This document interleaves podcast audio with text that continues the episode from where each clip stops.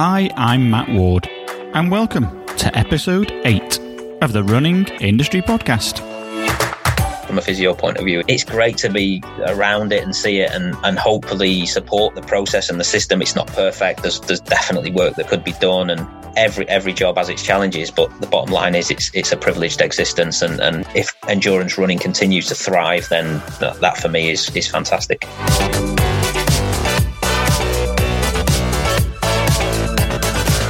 Well, hopefully, if you're a regular listener to this first season of the Running Industry podcast, you'll know that we've had a broad range of guests, all playing a part in the rich tapestry of the industry.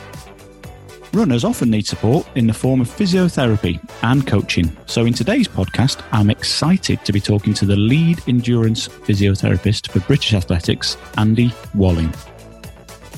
Andy's career to date has seen him as the lead endurance physiotherapist for athletics and Team GB, spanning two Olympic cycles of Rio and Tokyo. He also spent four and a half years as a senior physiotherapist for the English Institute of Sport.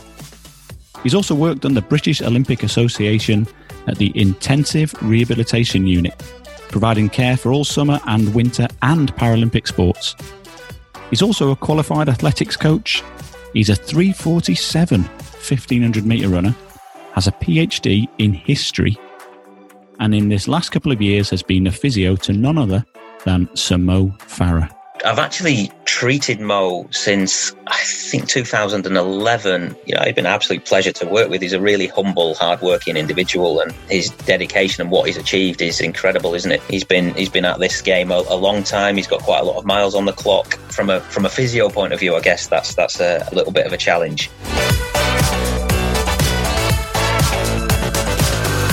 Thanks very much for tuning in to this week's episode. You can follow us on social media at Run Industry and remember to subscribe wherever you get your podcasts. For now, though, on with the show as I speak to this week's guest, Andy Walling.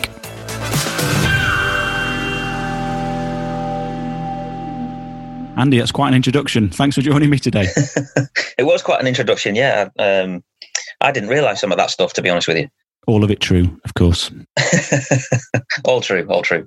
Let's just start off by giving you a chance to talk and uh, telling us a little bit about your home life, where you live these days, and how life has been in this very odd year of 2020. Yeah, it's been it's been a really challenging year, hasn't it, for for everyone? Um, so I'm I'm a I'm, I'm going to say I'm a Salford lad first, so I can get my uh, my northern roots in there. But I'm I'm currently living in leafy Buckinghamshire, I I live. Um, I, I, moved here because of the intensive rehab job that I got for the British Olympic Association. So that prompted the move from North Wales, where I'd lived for for 20 years as well, and where I pretty much started doing my coaching and stuff. And then, yeah, I, I, I live in um, a really nice place where I back onto to woodland with trails, and, and, and so it's for me now. It's it's, it's incredible. It's really, it's uh it's it's pretty different to the urban jungle I grew up in. But yeah, I can get out on trails and run for miles here with with my family. My kids are now both at secondary school, so I've got two girls this year for everyone it's been it's been a little bit odd of not getting out and about as much and and I, have probably spent a bit more time at home as well as a result of that but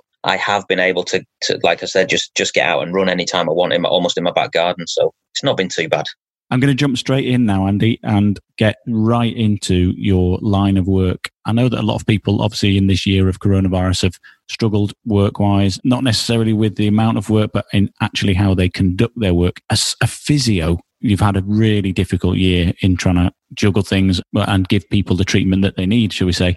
How has it been operating in your world during the coronavirus pandemic? Pretty much impossible for a period of time where we we obviously weren't allowed any face to face contact with athletes, and this was still at the time. So the guys I'm working with are still at this point preparing for an Olympics. The Olympics is still in theory going ahead. Um, so th- there was there was pressure on. Um, and and then once once that disappeared as well, and, and there was no Olympics, that it was a it was obviously a very different feel. But athletes still wanted to train, and they were still hoping that events would go on and races would happen, and and it's their job, it's their livelihood, and the the key focus was taken away. But it was really challenging. So, I mean, we're, we're zooming now and, and, and that's, you know, everyone, everyone's a bit zoomed out, I think, at the moment. But mm. actually for me, being able to have regular conversations with the athletes uh, and, and, and some Zoom stuff was, was really important. And British Athletics did a series of things as well, where it would be, yeah, some foam rolling stuff or some, some, you know, some mobility stuff or some, some circuit work or whatever it might be to try and maintain contact with athletes and and and keep uh, keep a dialogue with them. And then there would be so that could be done as a group thing, and, and then you'd also have your your one to one conversations and phone calls, and just trying to keep in touch with people and check in on them as much as anything as well, because as, I, as I alluded to before, that that that process of being told that the thing that you've been focused on for eh, yes, a four year cycle, but longer than that, really, as as an Olympic target. Uh, anyone who's involved in sport knows that the Olympics is the pinnacle, and that's that's where you really aspire to be. And so, so it, for, for a lot of people, it's it's been something that they focused on from when they first got involved in sport at whatever age. So it was a, a huge challenge for for the athletes to sort of put that aside and all the uncertainty and you can't do your job and there's a global pandemic and how much can you complain about the fact that you can't run around a track or I think it I think it was quite difficult for them. Yeah, and you have been able to eventually get to a point where you are treating some of the um, some of the top athletes in the UK. I guess with them not being able to race as well, yeah. it's been a really different kind of therapy, hasn't it? Yeah, the nice thing here is that as part of uh, either when I was at the British Olympic Association, where it was injuries all the time, and that's that's a very challenging position to be in as an athlete when when when you can't do what you want to do.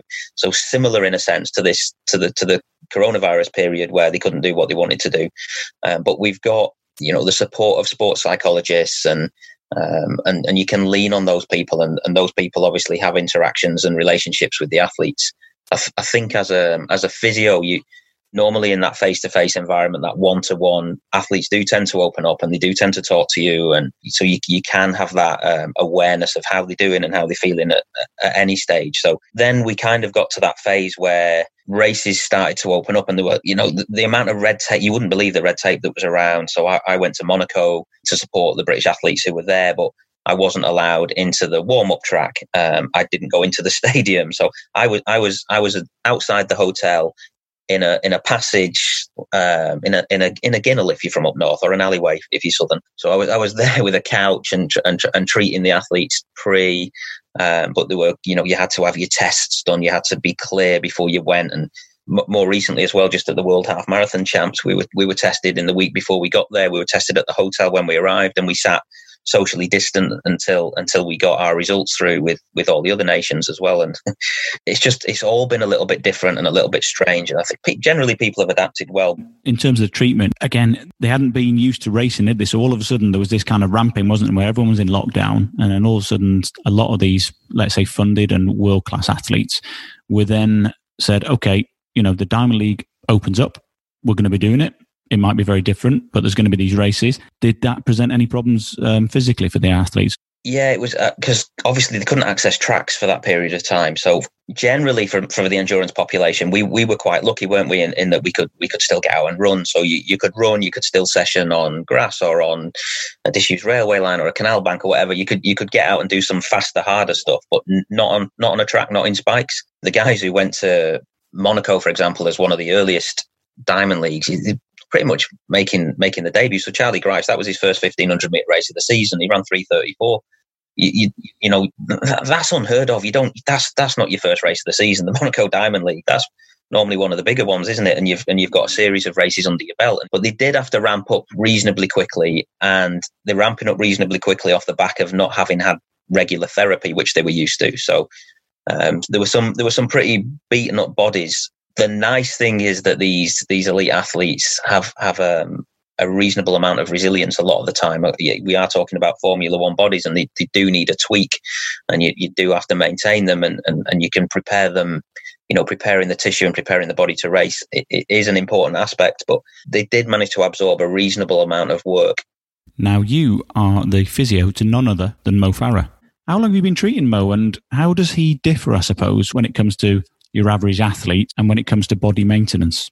Um, yeah, I, I've actually treated Mo since I think 2011 not not not just not just me. I haven't been his physio since that time, but that's when I first started treating Mo. It was actually um, an altitude camp in Iten um, in Kenya.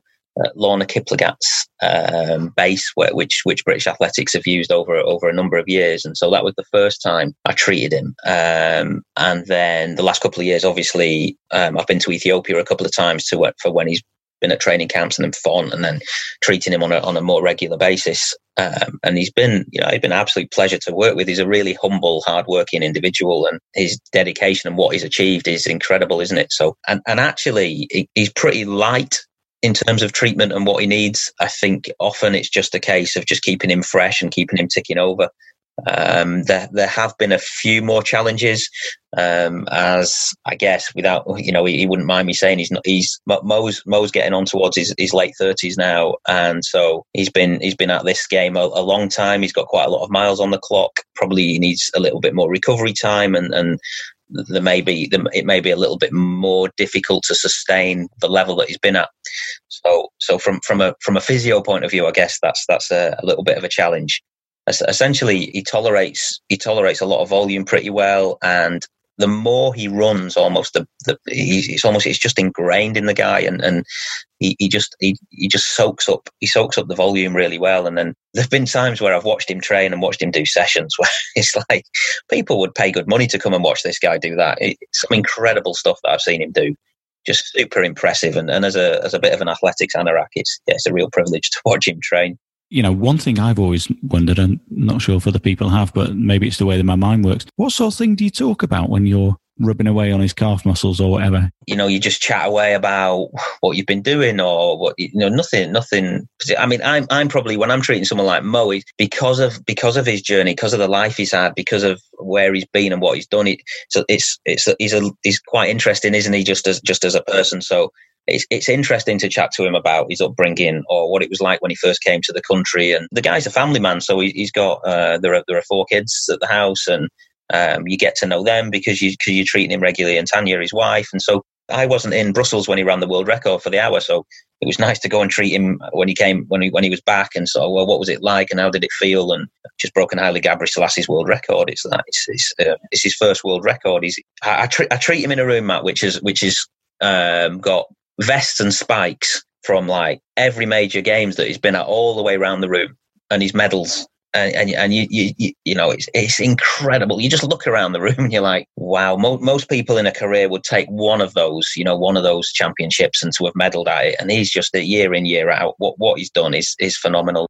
Let's move on to some other parts of your job as well, Andy. Technology is one thing um, which obviously is becoming a huge factor in almost every aspect, whether it's Fitbit, whether it's Stryd, whether it's Strava, whether it's, you know, in terms of the performance side, should we say, of running. In terms of what you do day to day, though, is there is it largely just still going on a lot of feel and a lot of kind of you know your intuition when you're looking at things or are you using sort of data and technology a lot more these days definitely yes is the answer to that. A lot more, a lot more data, a lot more technology, a lot more information. It's important to know what information is in, is important and, and what's going to help you. The period of time uh, in in the intensive rehab unit was absolutely brilliant for me for, from that from that perspective because we were able to use so from from a strength diagnostics point of view we were I was able to start to marry up some of the stuff that you'd see some of the physical presentation that you'd see so, um, and, and marry that to strength diagnostics and what people were able to produce from a force perspective around an individual joint.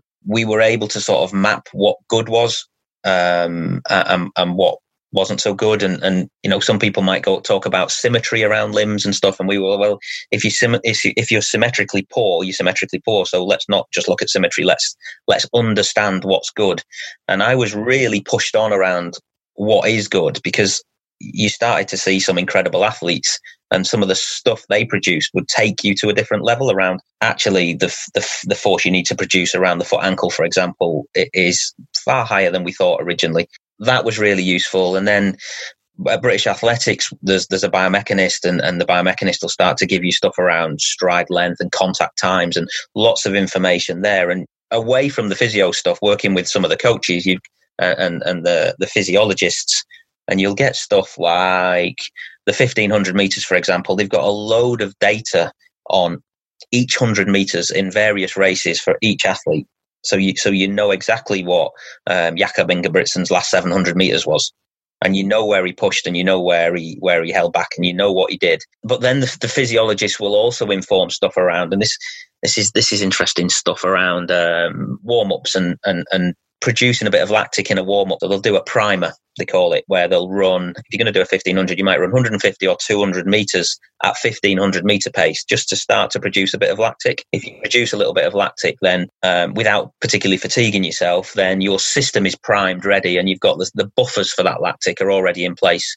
So in the race, when you produce lactic, there isn't a lag. You're already ready to mug it. You're ready to, you know, you're going to ambush that lactic straight away. You, you, you, there's not a, there's not a process where it's like, whoa, lactic build up and then the body responds. It's, it's primed, ready. So just some really nice, interesting bits that, that, that are put in place, um, to support the athletes. And, and, and that's, yeah, that's like, the science and the medicine combining really well and the strength diagnostics and the medicine combining well and if if if your team works effectively, the stuff you can do and the, the, the, the information that you've got is incredible.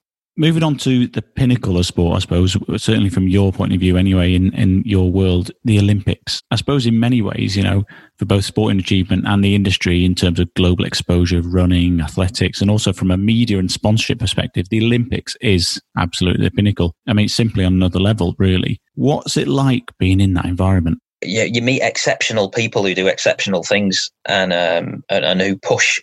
You know, the, the, the application and dedication of these guys is sensational, and and to be around that on a regular basis, if, like it has to drive you on as an individual. You you can't stand back and watch people dedicate their lives, and you see people hurting themselves physically on on a daily basis with training and pushing on, wanting the detail and, and, and engaging and, and, and, just being, trying to be the best they can be in, in everything. And, and, you know, it's around, it's around diet, it's around psychology, it's around training, it's around rest and recovery. It's everything that they try and do, they try and do to the best of their ability and they, they sacrifice um, uh, quite quite a lot in terms of social life and, and as, as young athletes, obviously, and the the level that they need to be at to to compete is is incredible. So for, for me, it's it's it's a real driver to want to to kind of enable them and support them as, as best I can. I probably work with more Olympic athletes than any other physio in the country. Actually, look thinking about it because um, I worked with a lot of British athletics people and then the guys who went through the rehab unit in that in that four year cycle. Um, and I think we had over 30 medalists came through. And, and so you, you just, you just see people who are the best at what they do. They don't leave things to chance. And, and, you know, people talk about perfect practice and, um, so not practice makes perfect. It's perfect practice makes perfect. So they, they, they want to get it right. And, um, that, that's been, that's been a, a a true privilege to be around, to witness, to be exposed to, to absorb, and to and to learn from. Really, um, really interesting aspect of the running industry. Obviously, is footwear. You know, the whole running shoe side of it. Um, in the introduction, I hinted at the fact that you've got a passion for foot mechanics, something that is closely related to uh, footwear design, obviously. Also, gait analysis, which is a big part of how running shoes are, I suppose, sold to consumers these days as well. What are your thoughts on that side of things? Yeah, it's it's a, it's a fascinating world, um, and I think that the new technology around like the, the carbon plates and the, and the foam that's in shoes now is, is making a, is having a big impact on, on on the industry and the sport and performances as well. Yeah, gait analysis is is really uh, really important. There's a whole industry just around that. It's about the quality of the person. Again, it's this because here we are again getting scientific information, getting support. We, we might be getting the pressures as, as somebody walks on or runs on a pressure mat, and we might be looking at a video of somebody moving and, and trying to make judgments on that.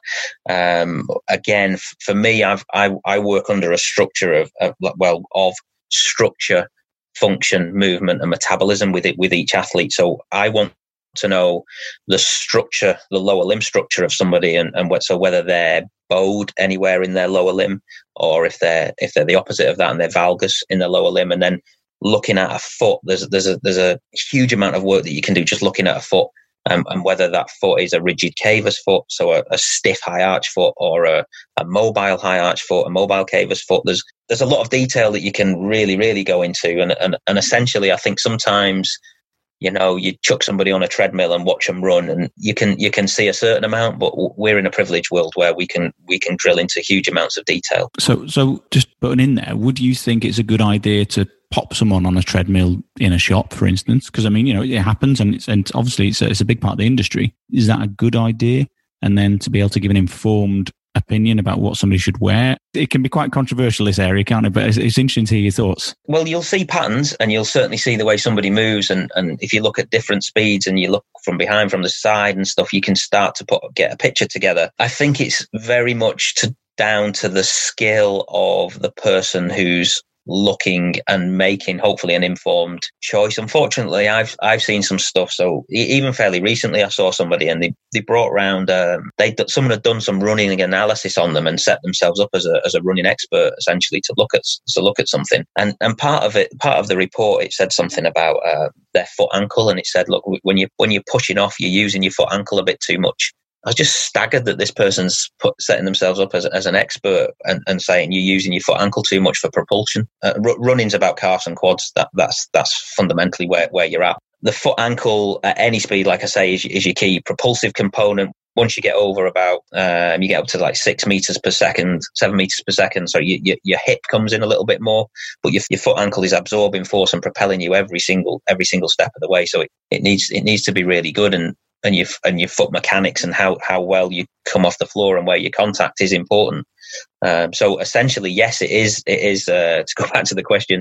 Looking at someone run on a treadmill is useful if you've got some reasonable knowledge behind it. I think you can you can advise and, and it can and it can be helpful. You're listening to the Running Industry Podcast with this week's guest, Andy Walling. I'd also like to take this chance to point you in the direction of our Patreon page so if you want to help us along the way, we'd be really grateful of any support via Patreon. Links are in the show notes and on the website at runningindustrypodcast.com. Reviews and ratings also help the podcast, so it would be amazing if you could give us a little review or a rating. And of course, make sure that you subscribe to the show wherever you get your podcasts a very interesting part of the running industry at the moment is um, the new carbon plated shoes. For those people who might not be aware of them, these are shoes such as the Nike Alphafly and the uh, and the and the Next Percent shoe, which have got quite a lot of volume of foam cushioning there underneath, and in the Alpha Fly these uh, these springs as well, and lots of other brands out there. Let's not just mention Nike. What are your thoughts on this emerging trend, should we call it, Andy, and how it might influence a runner's form and their performance? I, th- I, think it's it's uh, a really interesting area, and certainly, like I know we there are, every brand is doing it, and and they're catching up. But Nike certainly have led the way, and their their R and D department, you know, must, I hope they got a big bonus for for what they've done because they've absolutely smashed it, haven't they? Um, and and the combination of the foam and the plate seems to be the key thing. So that the, the the density of the foam and how it responds with the plate seems seems to be really important. And certainly there seems to be um, a pretty reasonable performance gain. And I think psychologically, definitely athletes believe that the Nike shoes give an advantage. Do you think there's a bit of placebo going on there then? Uh, I, I, don't think I don't think it's placebo. I think I think there is an advantage. I, I'm not sure why maybe some of the other brands or people wearing other brands don't feel quite as good as the Nike shoe.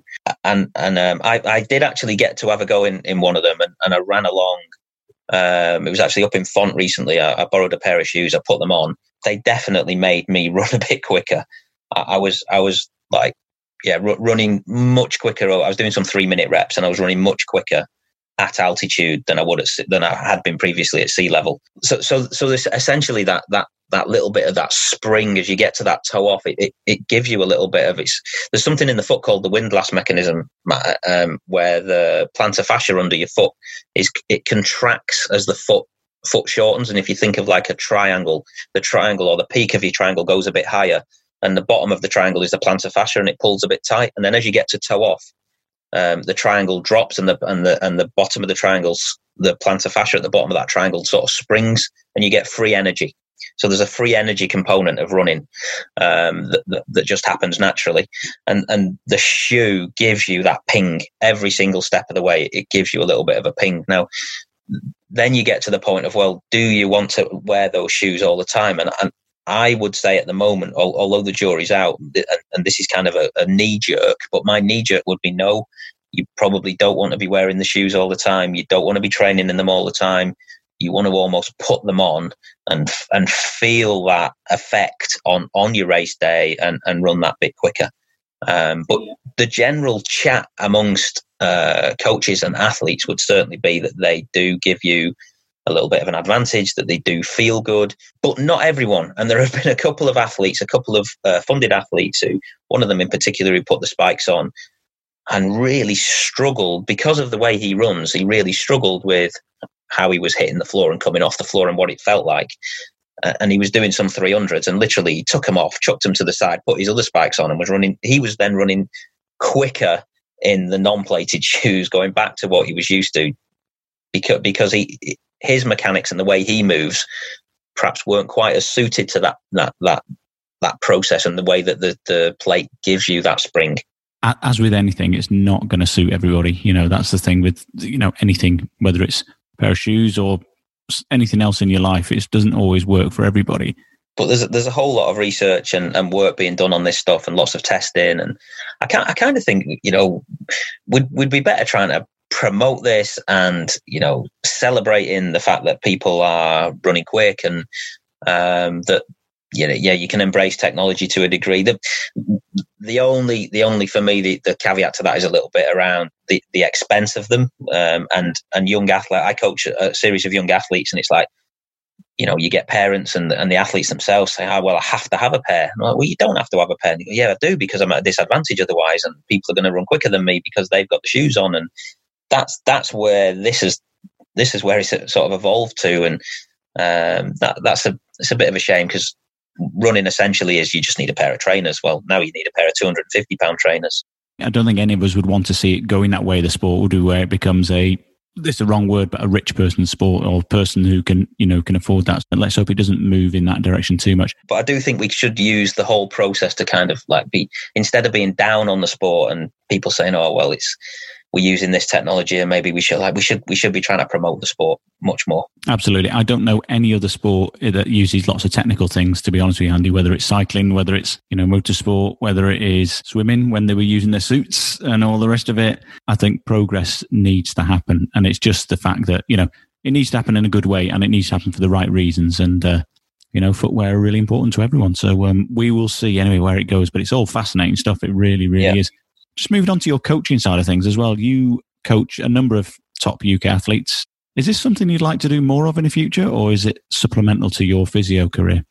Um, there's no there's no real career pathway is there for coaching. There's there's no like my my coaching is um, uh, all done voluntarily, and I absolutely love it. It's an area I would love to dedicate a little bit more time to in lots of ways, but it, it's it's not certainly not going to pay a mortgage, that's for sure. You know, you look around; it's it's one of the challenges, isn't it, of the sport? Um, the, the, coaching the coaching world is voluntary, and the, and the and the officials and all that sort of stuff. You know, there isn't a lot of money in the sport, uh, so it probably does boil down a little bit to that. I, I mean, I, I I think it can go really well with the with the physiotherapy and and, and I and I love doing doing both things but the very nature of my work ha- has probably restricted me a little bit from a coaching point of view. The world that I've been exposed to and, and, and the people that I've been exposed to has, has really helped. So, you know, sitting next to an S&C coach for four and a half years and a physiologist for four and a half years at Bisham, um, really informed the coaching process and, and, a better understanding, particularly of the physiology and, and yet, and then the, the C of, of the strength and conditioning, the, the conditioning bit, um, doing that alongside the strength. It, it's it's been really valuable. And then I've I've managed I've been lucky enough as well to rub shoulders with some of the best endurance coaches uh, uh, um, in Britain. And you're able to pick the brains and you see what they're doing. And you can, you know, people are open. And you talk, George Gandy recently passed away, didn't he? Sadly, um, I went on a number of camps and comps with George, and like he was, he was never short of a story, but he was also very open and happy to discuss principles and what he did and but it, w- it would be nice to spend more time with the athletes. Yeah. Obviously looking at athletes in general you've got a very good view of i suppose the, the world of endurance running from what you do in in your day job but also just in your in and around you know athletics and in and around the sport. What are your thoughts on the you know the endurance side of running let's call it and athletics in the world at the moment? I mean it's been an amazing summer for records and people running very, very quickly. There's a lot of change going on at British Athletics, obviously. Yeah, the British Athletics is, is, is in a little bit of a state of flux at the moment, and certainly in the endurance world, it is. Um, I've been really excited to see the progress of, of endurance of the endurance world in Britain over the last few years. You know, we, we've probably I've been in the doldrums a little bit, and if it wasn't for Mo, you, you look at you look at medals and they're not really there; they're non-existent. It, has been it's been brilliant to see the progress, and and it's you look at you look at 1500 meter running, for example, and you go, well, we've got Jake Wightman who's who's just run a 329. We've got Charlie Grice who's run 330, and uh, we've got Josh Kerr who's run 331. Uh, that's that's incredible running from from those guys, and that's almost back to the Coe Cram Ovett era and, and you know and Peter Elliott and people like that. And then at 800 meter running, you've got an incredible, you know, Max Burgin, this young kid coming through, and he's dragging other juniors along. We've got juniors running 144, 145 now. And that's before we even get into the women's side of the sport now. And we've got Laura Muir and Gemma Reekie who are who are tearing the track up and running, you know, breaking British records, and Laura Weightman running quicker and quicker all the time. And and then up to the marathon, you've got you know a, a 226 from uh, Steph Twell, and, and you've got Charlotte Purdue running, run, run starting to starting to run these world class times, or starting to take on some of the East Africans, which has been a massive, massive barrier for a lot of athletes. I think over a period of time. There's been a lot of hard work behind the scenes gone on at, at the at the elite level, and I think there there are a lot of very good people in, in the endurance world who've been fundamental to I think enabling some some of these performances. And the London Marathon has invested heavily as well in in altitude camps. But um, you will hopefully continue to see more progress. It's it's great to be around it and see it, and and hopefully support the process and the system. It's not perfect. There's there's definitely work that could be done, and it can be incredibly challenging. Um, and sometimes you're dragged around from one place to another, and every every job has its challenges. But the bottom line is it's it's a privileged existence and and if if endurance running continues to thrive then that, that for me is is fantastic you know, as with any kind of sport, I suppose, in every any part of any facet of any industry, you've got to have that background, you've got to have that foundation. And I think that it sounds like the groundwork that people like yourself, some of the other coaches, and obviously the actual, you know, the governing bodies of certain sports have done over the last eight to 10 years off the back of things like 2012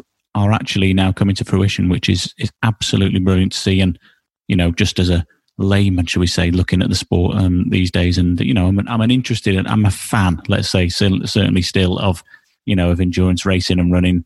And I think it's been uh, it's been a great year, and, and the future does look really really good. So, and to have somebody like yourself there, Andy, doing that, um, doing the job that you do, is only going to bolster that. So, uh, congratulations on what you've done today. Yeah, I think um, there's there's a lot of work to be done, isn't there, about just trying to raise the profile of the sport. For me, for me personally, like you, you look back to the to those great years, and I remember as a kid watching world record attempts by Brits on the telly, and and and and it was it was prime viewing, and you'd leave the nine o'clock news to watch Steve Ovett try and try and break a world 1500 meter race in Rieti or something like that. And I've mentioned today a bit about Mo going to do the hour world record, even people within the sport be like, "Oh, did he? I didn't know he'd done that. Didn't know he tried to do that or did that." Yeah. And it's just not visible. Um, so I, would I'd love to see the the profile um, raised a little bit, and I think I think it would be really nice if people actually started to recognize individual athletes and knew a bit more about them. You know, there's some interesting characters in the sport. Like we know who Kipchoge is, and and and, and certainly know a, a couple of, of, of, other athletes generally if you, if you're if you're interested in the sport. But the sport itself, I think, probably needs to promote athletes better and and and broaden broaden the the fan base in that sense. And then probably there's a little bit of work to do around how you put events on and what events look like. The package needs to needs to be better I am a bit of a traditionalist, a bit of a purist as well, and, and I actually think we've got a great product, and, and we should be able to to market it a bit better. And when we've had things like the World Champs 2017 in, in Britain, you, sold out the stadium no problem, and, and there, there is an interest. We just need to to build on that a little bit more and promote some of these great athletes and promote what they're doing. And um, you've got you've got some amazing people doing amazing things, um, and they're interesting and, and, and we, we just need to push that a little bit. I guess in this day and age, he or she who shouts loudest, unfortunately, isn't it, when it comes to social media and uh, and sort of TV and you know sports such as Premier League football, which obviously gets infinitely more column inches, should we call it, whether it's on a website or on, on in print than anything else. So it is going to be a bit of a challenge. Moving on to you, Andy. You were a talented athlete in your younger years. Do you ever wish you'd followed that as a career path as opposed to, let's say, the support, the physio, the coaching? Um, I think I, I think I gave it a pretty good whirl. To be honest, I, I, there's a there's a bit of me that would love to go back and and uh, with a little bit more understanding about the physiology side of things and how to train probably a little bit more effectively. I could have been definitely could have been a better athlete. Um, I was hampered a little bit by injuries, um, hence a sort of an interest probably generated in, in therapy from that point of view. But also, I, I um I suffered really really badly with something called cluster headaches. They weren't diagnosed at the time. They didn't know how to treat the headaches, and I'd end up with like a three month block of, of, of headaches where I'd start with a pretty severe headache and, and it'd just be one a day and it'd build up to like three, four, five a day or in 24 hours. They'd come sort of every every two years pretty much from the point where one finished, it was almost two years exactly to the day they'd come back again. Look, I loved I loved the training. I loved getting stuck in. I, I really did dedicate myself to to training hard and trying to be the best I could be. But I you know, I gave I gave it my best shot. I wasn't quite good enough, I guess, at the end of the day. That's probably an honest analysis you've got to be happy with certain things in life. Maybe that was, you know, the destiny of Andy Walling, as it were. You know, didn't quite make it as a top athlete, but, you know, has gone on to make it as a top physio. How about that for a little kind of synopsis of your of your career to date and still many more years to come, I'm sure, Andy. We're going to move on to now some quick fires at the end. Your answers can be as long as you like, obviously. What do you see as your greatest work life achievement to date? Um, I th- I think um, going going to the Commonwealth Games probably so far as, as, the biggest global event that I've been to was was was I've, I've done a Youth Olympics and, and, a, and a European Youth Olympics as well, and and obviously lots of lots of athletics things. But as a multi-sport games, uh, going going to the Commonwealths uh, in the Gold Coast was was pretty special, and, and, seeing a number of people that you've worked with over a period of time on a journey and, and, and achieving achieving things was, was great. But actually, the fact that for me, it got me to that point where I felt like I was able to contribute to that team and support the medical team uh, and um, and the other the other therapists and, and the lead therapist and sort of be a part of that, but but feel like I contributed was was was pretty special. And where do you see yourself in say five years from now? Well, the, the next Olympic cycle is going to be uh, it's pretty much four years from now. So three years after Tokyo, we'll be into we'll be into the next one. So um, the, the endurance world is like we said before, in a state of flux. So, uh, like, I, I, want to stay involved in in elite sport. I, I love I love the endurance world. It's it's I guess it's a small world, and uh, there isn't too much competition from a physio point of view in, in some ways. Re- really, Matt, all I want to do is just keep getting better. So I, I look at um, I'm doing I'm doing a little bit of work. You mentioned foot ankle. I'm doing a little bit of work uh, with a with a new teaching company, uh, and we're setting up um, a foot ankle course. Um, so I hope I hope to be able to do a little bit of teaching with that and just to continue to to increase the knowledge. You, it's a, it's a weird it's a weird one because you learn you learn more and more all the time as you go along and, and, and it's an evolving process. And when you when you really uh, get into the detail of stuff there there is so much to learn and and it's a real fun journey as well because learning is uh, something that really appeals to me and I get a buzz out of it. And, you know, I, I want to be excellent. I, I don't want to just plod along. I, am really driven in that sense. So I don't really, I've never really had those sort of career aims around, I, I want to be the lead physio for British athletics or I want to be a premiership a rugby club or a Premier League football club. I've never, I've never really had that sort of ambition. It's, it's, it's been more um, around just being a therapist that can deliver at the top level really effectively with with a uh, with a with a very very solid base, a real good solid understanding that that means I can essentially in the in the background quietly enable athletes to, to perform at their at their very best, and that's really what gets me out of bed in the morning, I guess. Yeah, so it'd be a nice footnote for you to actually uh, look back, I suppose, wouldn't it, on your career and kind of go, I helped X, Y, and Z get to where they got to. I think uh, this probably must be really satisfying to be able to do that. Well, I would have thought for the next five years, Andy, you've got plenty on your plate and uh, and beyond as well with everything in your life and obviously uh, with the family and so on. Hopefully, just enjoying life. Tell us something, Andy, that people would not know about Andy Walling. Keep it clean. Oh, that's that's ruined it then. Oh. um, I mm, that people wouldn't know. Well, people who know me would know this, but generally, uh, a cup of tea, Matt, is a very, very important thing to me. So a cup of tea and good cake is is um, fundamental to my world, and uh, I've I've got into loose leaf tea. Can you believe? So yeah, I'm I'm, I'm a Salford lad. I'm proud of my roots. I'm going to be disowned by by by much of Salford probably who do a builder's brew, but I, I do like a loose leaf. Well, there are regions in India that I'm I'm, I'm a big fan of. So um, Assam, Darjeeling, and Gumti probably are, are, the, are the places where I'm, I'm, I'm quite keen on getting my tea from. Well, do you know what? This has opened my eyes. It really has. I knew about go. the cake, Andy, but I didn't know about the tea. And actually, yeah, the cake, the cake's a bit out there, and everyone knows yeah. I'm, a, I'm a, I can't. I, have got something wrong with my legs. I can't walk past cake. Like, um, like many of us. I suppose the good thing about loose leaf now is is that's the way the world is starting to go. You know, with plastic in tea bags and all that kind of thing. I think you're uh, you're obviously a pioneer yeah, I'm, I'm, blazing a trail. I am blazing a trail. So yeah, I've um, Fortnum and Mason. Um, there are other tea outlets available, but there's some nice Fortnum and Mason tea. And um, there's a there's a place called Team Tea in Oxford, who who um, go to specific tea gardens around the around around the world, China and India essentially, and um, and get their tea. And I've also recently seen there's a there's an English there's an English tea bush, and you can buy it, and um, it's in Cornwall. Uh, but so I plan to I plan to buy an English tea bush and grow my own leaves, Matt. This is a whole new podcast, Andy. We should have started with this. You know, forget your wine and your vineyards. We're going we're going full on tea. You can stick your wine. There's nothing beats a nice brew. And we'll end it on that really grateful to you for your time today. Been lovely talking to you. Thanks very much, Andy. Real pleasure, Matt.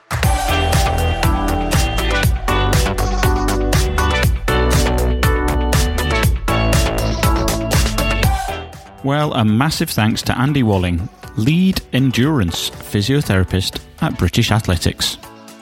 And it's great to know the future of the sport is in his hands. With two more episodes to come in this season of the Running Industry Podcast, I just wanted to take this chance to really thank everybody who's subscribed and downloaded the shows up to now. Remember that reviews and ratings also really help the podcast in gaining exposure. So it would be great if you could give us a rating and a review, and of course, make sure that you subscribe to the show wherever you get your podcasts. And of course, you can follow us on social media via at Run Industry. A quick mention again that we'd be really grateful for any support via Patreon. Links are in the show notes and on the website at runningindustrypodcast.com, where you can catch all of the episodes of the show. Keep listening, keep spreading the word, and we'll keep making the podcast. I'm Matt Ward, and the Running Industry Podcast is an Amplify production. Thanks for listening, and until the next time, goodbye.